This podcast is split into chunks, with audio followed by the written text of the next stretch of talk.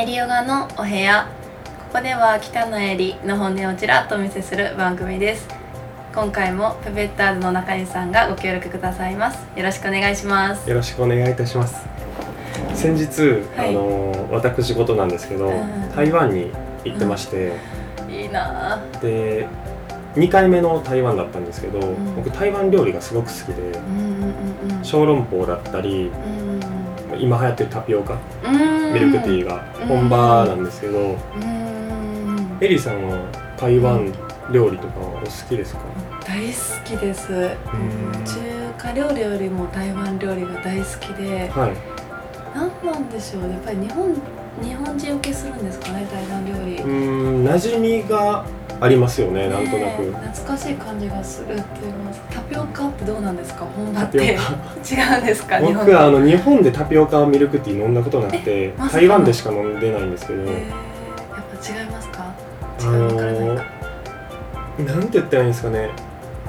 普通に、えー、とタピオカミルクティータピオカを売ってるお店ではなくてうん。お茶屋さんなんですけど、うん、台湾もお茶すごく有名であそのお茶屋さんでちょっと周りのタピオカ販売してるところよりは高いんですけど、うん。まずお茶が美味しい。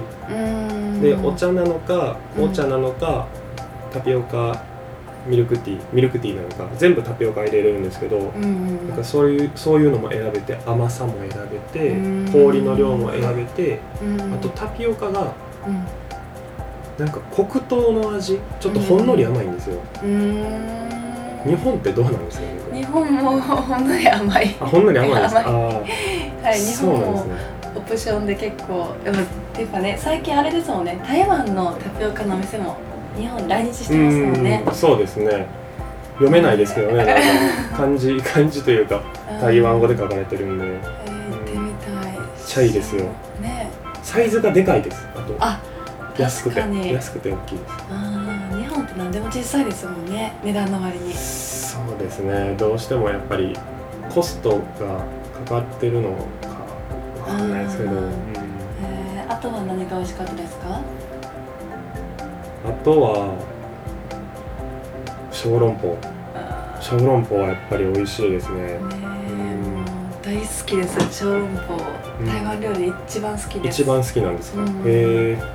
ティンタイフォンは行かなかった。ティンタイフォンは行ってないんですよ。有名な一番有名。ディーンじゃなくて？ディンタイフォンなんですか？ちょっと発音がいまいち分かってないですけどうん。一番有名ですよね。ね大阪にもなんか来たみたいな。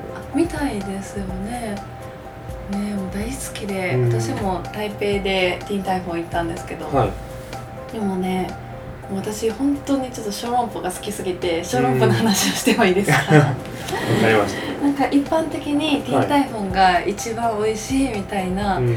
まあ、とりあえず有名なお店みたいなんでね広まってると思うんですけど、まあ、本当に個人的なはい。私の趣味としてはディンタイフォンよりも好きなお店が梅田にあって。うんうんで梅田のヨドバシカメラの8階に飲食店コーナーがあるんですよ。うんはい。でそこの台湾小籠包っていうお店でうん。ぜひ行ってほしいです。台湾小籠包。台湾小籠包。ヨドバシカメラ。そのままですよね台湾小籠包。そうですね。お店の名前じゃなさそうに思いますよね。そう確かそうだった気がします。なんか言われるとえってなったんですけど、うん。そのまますぎて、はい。でも確か台湾小籠包ってお店でなんかねもうほんとジューシーなんですよね。なんか中華の小籠包って結構外側が分厚かったりしません？皮が。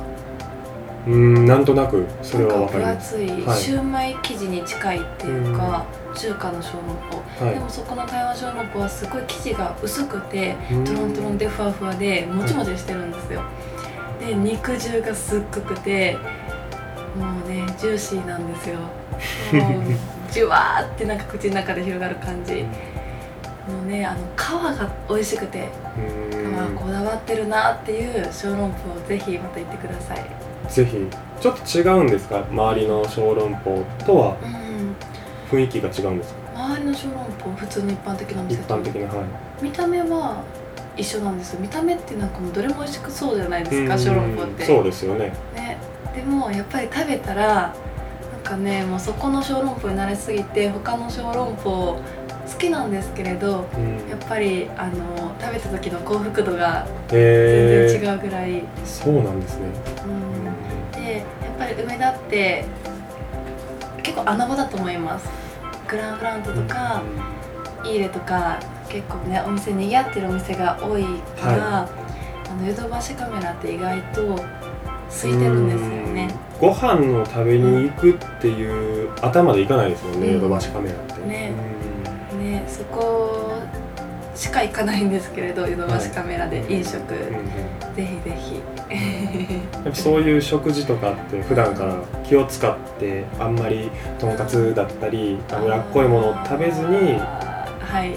そういう。ね、よく言われるんです。気をつけて気をつけてはいますただ私本当に大食いなんですよね。もう食べることが一番幸せなので はい。どちらかというと食べたいから動くっていうところもあるんですけどでもやっぱり食べるもので私たちの細胞ってできてるから食べるんだったら野菜タンパク質炭水化物の順番で絶対食べるしで外食の時はなんか人前であんまり気にしたくないから外では気にせず何でも食べる。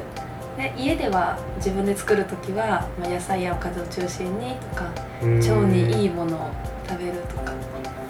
見えないところでそういうところでちなみに毎毎日2日に1回は大根おろし吸って酢かけて食べてますし。どういうことですか？腸にいいんですよ。大根おろしって、はい。あの栄養素もいっぱいあったりとか、あと玉ねぎってやっぱり血液をサラサラにするから2日に1回は1個ぐらい食べてたりとかあと納豆も2日に1回は食べてたりは豆乳は無調整豆乳で飲んだりとか、ヨーグルトにはオリゴ糖を入れて、まあ、バナナ入れて甘酒をちょっと入れてなんかいろいろとスーパーフード的な入れたりとか。はい。もうオリジナルのヨーグルト。でしたりとか、うん。まあ無糖のヨーグルトでとか、はい。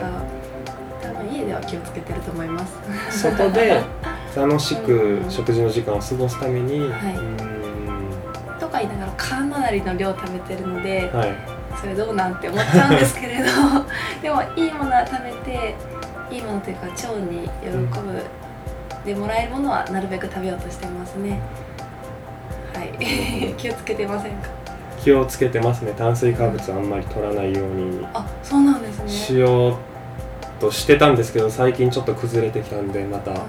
スタイルいいですもんね。やー運動は大事ですね。僕運動してないのでやうん。ヨガを ちょっとやらないとそろそろ。ね期待してますわ。は はい、はいでは、えー今日のエリオガのお部屋終わりたいと思います。また遊びに来てください。ではまた。バイバイ。バイバイ。